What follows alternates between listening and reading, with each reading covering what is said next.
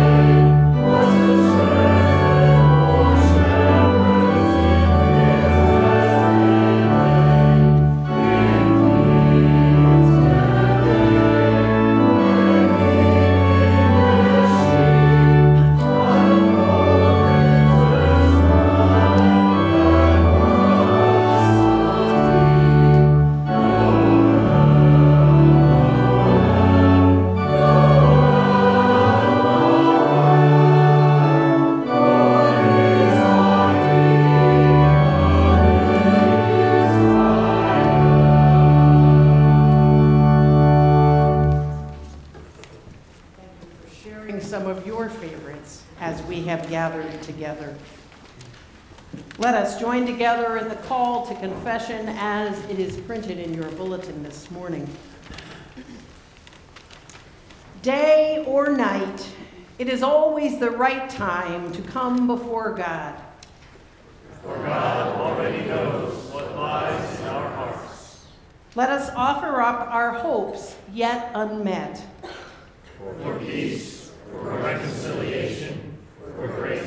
Let us offer up the wrongs we have done. Our greed, our apathy, our meanness. Let us offer up the good we have left undone. Forgiving another, offering mercy, choosing compassion. Let us offer God the whole of our hearts. Let us pray. Holy God, we confess all the broken resolutions of the past year. We confess all the times we tried to do better and failed. We also confess that at times we deliberately broke promises and simply didn't do what we set out to do. Forgive us of our iniquities. Help us to know that resolutions and promises are short-sighted, but rather to set our hearts on you. Change our hearts, O God. Change our lives, O God, so that we might live for you and for others. Change us, O God, to set our ways on your ways, so that we might know the fullness of your life on this day, in this upcoming year, and in all times. In Jesus' name we pray. Amen.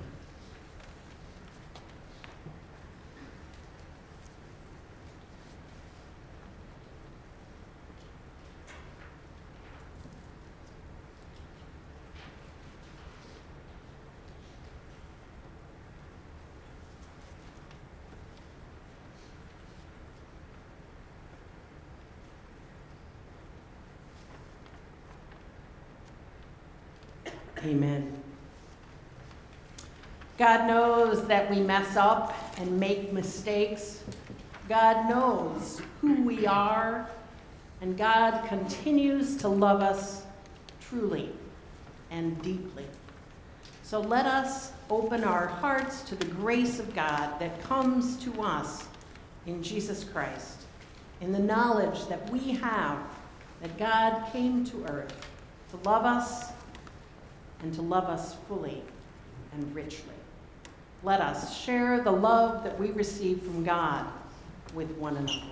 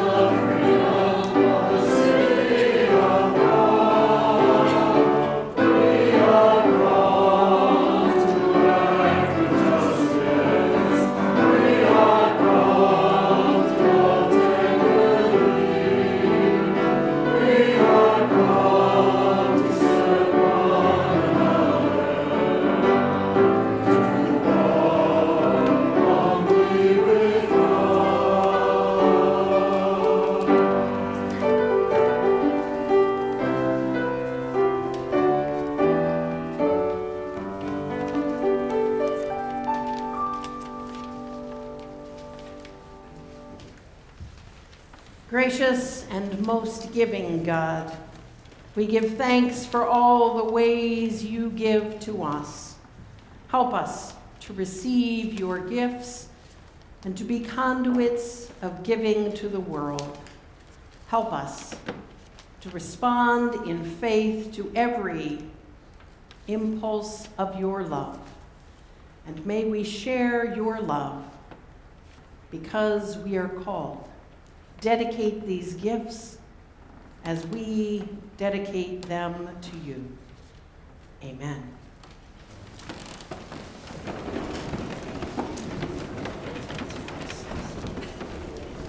So, the most important thing for the children's time this day is that you uh, are able to see the screen. And as we have only a few children, I will allow them to remain in their seats if they wish.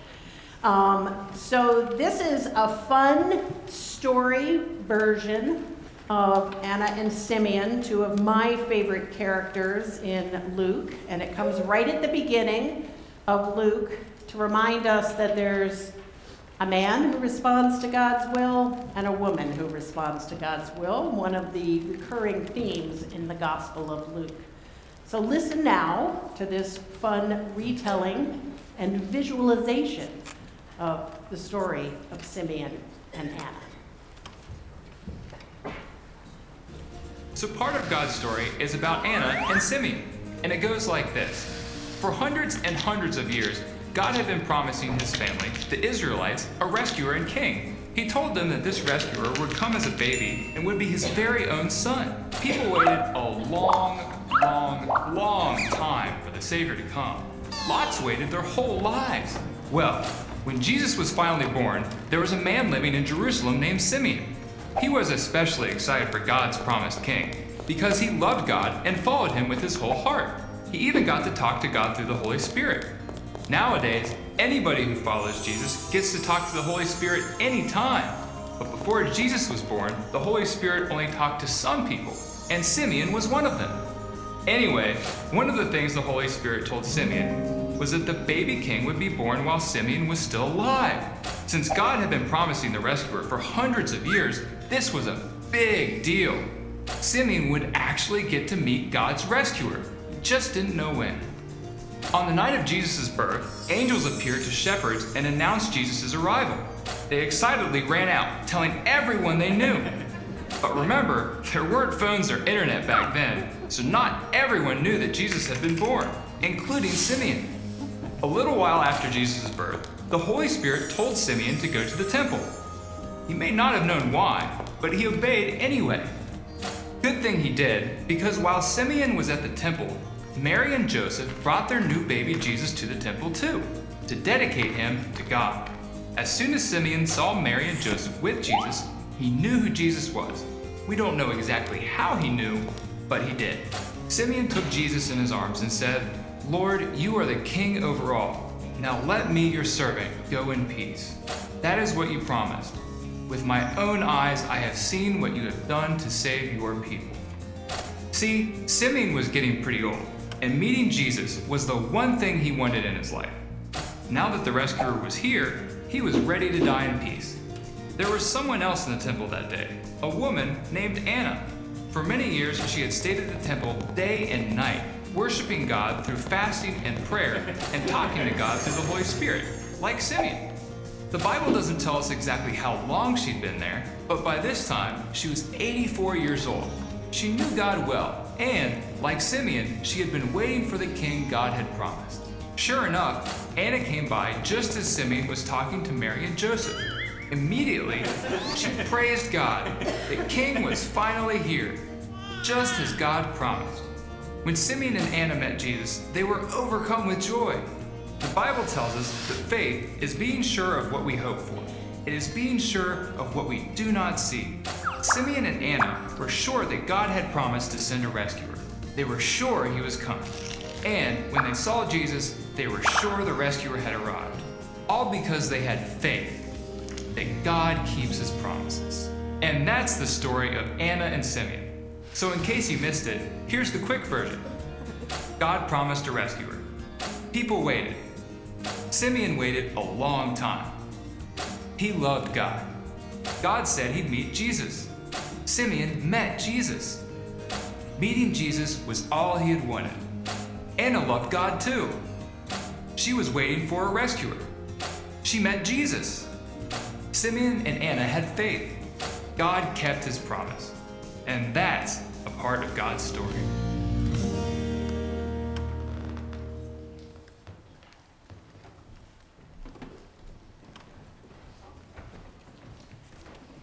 Now, for those who prefer a more traditional version of the story, listen to Luke chapter 2, verses 22 through 40. When the time came for their purification according to the law of Moses, they brought him up to Jerusalem to present him to the Lord. As it is written in the law of the Lord, every firstborn male shall be designated as holy to the Lord. And they offered a sacrifice according to what is stated in the law of the Lord a pair of turtle doves or two young pigeons. Now there was a man in Jerusalem whose name was Simeon. This man was righteous and devout, looking forward to the consolation of Israel, and the Holy Spirit rested on him. It had been revealed to him by the Holy Spirit that he would not see death before he had seen the Lord's Messiah. Guided by the Spirit, Simeon came into the temple. And when the parents brought in the child Jesus to do for him what was customary according to the law, Simeon took him in his arms and praised God, saying, Master, now you are dismissing your servant in peace according to your word. For my eyes have seen your salvation, which you have prepared in the presence of all peoples, a light to the Gentiles for revelation and for glory to your people Israel. And the child's father and mother were amazed at what was being said about him. Then Simeon blessed them and said to his mother Mary, This child is destined for the falling and rising of many in Israel, and to be a sign that will be opposed, so that the inner thoughts of many will be revealed, and a sword will pierce your own soul too. There was also a prophet, Anna the daughter of Phanuel of the tribe of Asher. She was of a great age, having lived with her husband seven years after her marriage, and then as a widow to the age of 84. She never left the temple, but worshiped there with fasting and prayer night and day. At that moment, she came and began to praise God and to speak about the child to all who were looking for the redemption of Jerusalem. When they had finished everything required by the law of the Lord, they returned to Galilee, to their own town of Nazareth. The child grew and became strong, filled with wisdom, and the favor of God was upon him. Let us pray. We ask you, O God, to help us to learn from Simeon and Anna, those people who were always in the temple and seeking to live in your way. Help us this day to listen, and help us to hear beyond the words that I say through the words of our own hearts and the words which have been read to hear your way and your hopes for us in the transition of the year. Amen.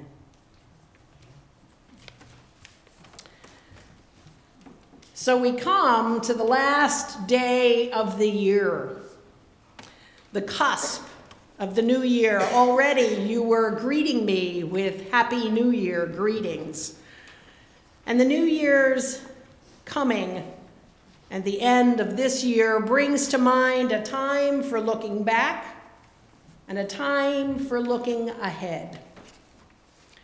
We've watched a short and I thought fun and funny video on Simeon and Anna, which reminded us that Anna and Simeon did not just happen to be at the temple that day.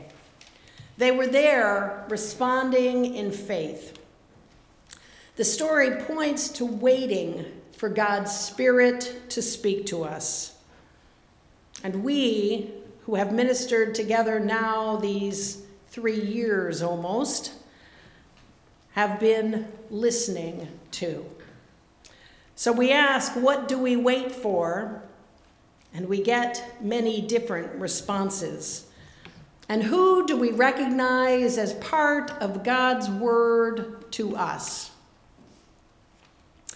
It is the people of this community who speak the word of God to one another and who help one another to listen for the word of God. And so today you welcome a new member. And we celebrate with Karen this part of her faith journey. We celebrate with Karen and with Mike the journey that led them to be together and to be here together in Pluckemin. We celebrate the journey. Now, you all know that walking on a journey has been my image for faith, for my life, and for my work. That's why I choose a walking stick as the symbol of my interim journey with churches. And if you looked carefully at the video, Simeon had very good taste in walking sticks. Each time I arrive, the walking stick comes with me. And each time I come to the end of my ministry, the walking stick is there to show that I am about to walk on. It's a symbol of my traveling from place to place, and it's a symbol, too, of how we all can look at our lives. We were brought together for a time, and that's the case with each person we meet in our lives. Whether we meet a person in childhood and keep them as a friend throughout all our lives, such a gift or whether we meet a person and our lives seem to come together and go apart and come together and go apart again and again in many and different ways, or whether we have a chance conversation on a plane or on a bus that changes the way we think about or view the world. People come into our lives for a purpose. And sometimes they come and then go in our lives. But that does not lessen the impact they can have on our lives. C.S. Lewis wrote in his book, The Four Loves In friendship, we think we have chosen our peers. In reality, a few years' difference in the dates of our births, a few more miles between houses, the choice of one university instead of another, the accident of a topic being raised or not raised at a first meeting. Any of these chances might have kept us apart. But for a Christian, there are, strictly speaking, no chances. A secret master of ceremonies has been at work Christ, who said to his disciples, Ye have not chosen me, but I have chosen you, can truly say to every group of Christian friends, Ye have not chosen one another, but I have chosen you for one another. The friendship is not a reward for our discriminating and good taste in finding one another out. It is the instrument by which God reveals to each of us the beauties of the others. So we do not find one another, we are brought together. That is perhaps what we are celebrating this week. The experiences of the year that God has brought to us the friends whom we have come to know, the lives that have become so intertwined with our own lives that we cannot imagine our own lives without them. Who are those people? Do you think of them tonight? Will you celebrate them and celebrate with them tonight? Will you reach out to them today or tomorrow and thank them for being a part of your life? And give thanks to God for each one connected to you. How has God brought you to this place? How did you come today? What were you waiting for or seeking to find? Simeon and Anna waited for something. Well, actually, they waited for someone. They were ready and waiting for the Messiah. They spent years and years at the temple, worshiping, praying, fasting, and hoping. They were not sure exactly what they would see when they found the Messiah, but they trusted and hoped. And they trusted and hoped that they would know when they found what they were looking for. They kept on keeping on and watched and waited and trusted God for decades. Then one day, a young couple came with a tiny baby, just days old, and they realized, they recognized that they were seeing what they had been waiting for. Simeon even proclaims that he is now ready to die because he has seen what they hoped for for so long. And then he speaks to Mary about the difficult times ahead. The fruition of our hopes and dreams does not mean there are not difficult times ahead. And Anna recognizes something in the baby as well. And she begins to praise God and speak about the child to everyone who has been looking for redemption. Seeing the reality of God's presence in that tiny baby means she can speak of it to others. Anna and Simeon are those who experienced God's presence and shared it with others. They told the truth about what they saw and what they knew of God's activity in their lives. They have a deeper sense of God's presence, and they see God working out salvation in the midst of their own lives. They see God bringing light to all the peoples, and they seek to share that light with others. May we spend our new year sharing that light with the world. Amen.